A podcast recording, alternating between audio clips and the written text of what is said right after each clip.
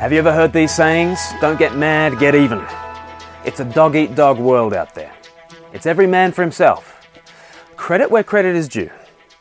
Survival of the fittest. Money makes the world go round. Well, we all know these sayings, and uh, all of them sound like the kind of worldly wise sayings of those hard nosed, realistic, cynical people who know the way that life operates. But then Jesus comes along and he writes, he rewrites all of these sayings. Essentially, in Christ's kingdom, it's a case of don't get mad, get reconciled.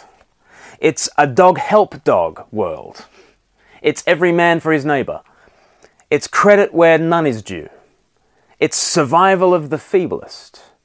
It's mercy makes the world go round. Jesus turns everything on its head, or maybe we should say he turns everything right side up. He upends all our assumptions about earning and deserving and paying and paying back. In Christ's kingdom, mercy and not merit is the currency. You see, to be a Christian is to be the, the, the recipient of an almighty flow of undeserved kindness. For the followers of Jesus, everything is about mercy. The whole structure of these Beatitudes that we've been studying communicates this. Notice how, with these eight Beatitudes, the first four are all about being empty before God. We are, verse 3, poor in spirit.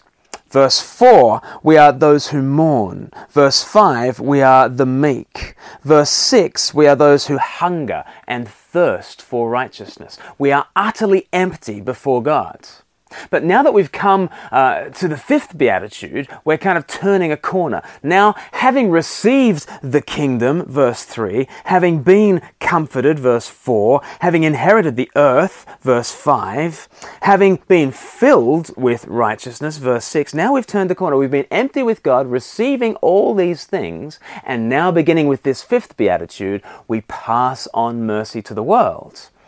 Verse, uh, uh, verse 7, we are merciful. Verse 8, we deal purely with the world. Verse 9, we make peace. And what do we get for all our bother? Verse 10, persecution. But that is the flow. We're empty before God and so filled by Him, and now we are poured out to the world. Grace runs downhill from heaven to us and from us to the nations. I heard an interview on the radio recently where a man said uh, that one of life's great tragedies is this that men love women, women love children, and children love hamsters. Uh, of course, children love their mothers and women love their men, but in this caricature, we're being told something about a flow man to woman, woman to child, child to the animal kingdom. Uh, this flow is actually written into the human race. Uh, children are born into the world utterly helpless, they are empty before their parents. And then, as, as they are filled, as they are nourished, as they are raised up, then they go on to have children of their own. They, they pay it forwards. Grace runs downhill. You see, no 18 year old is told to sit down with their parents and write a check for the last 18 years of food and shelter and clothing and taxi service. Instead, the child freely receives, then freely gives to the next generation. Grace runs downhill. This is the way the world works. In Matthew 10, verse 8, Jesus says, Freely you have received, so freely give. It's all about mercy.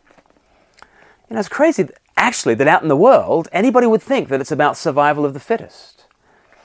But that is the way the world speaks. The world speaks of the survival of the fittest and therefore the sacrifice of the feeblest. The strong must eat the weak. That's the law of nature, right? Well, it's not actually the way the world operates, not how Christ's kingdom operates anyway. Just look at the cross. There you see the sacrifice of the fittest. Why? For the survival of the feeblest, for the meek, for sinners, for us. Christ's kingdom is not about the survival of the fittest and the sacrifice of the feeblest. It's about the sacrifice of the fittest, Christ, and so the, the, the survival of the feeblest, us. So then, it's all about mercy. And really, if we are being told that blessed are the merciful, for they shall be shown mercy, our question for today is who can we show mercy to today? You know, one way of figuring out who you can show mercy today is to ask yourself, who do you not want to show mercy to? Who do you think, uh, you know, does not deserve your kindness? As I challenge you to show kindness today, who do you sit there thinking, well, but they just don't deserve it? Ah, that's why they need it. That's why they need it. It's, it's mercy. Blessed are the merciful, for they shall receive mercy. Today, you will be blessed. You will be happy when you get on board with Christ's mercy project. Grace runs downhill, and the happy life, the blessed life, is to be swept up in this flow of mercy and take it out to the world. We are empty before God, and we, we are filled with His kingdom and all His benefits.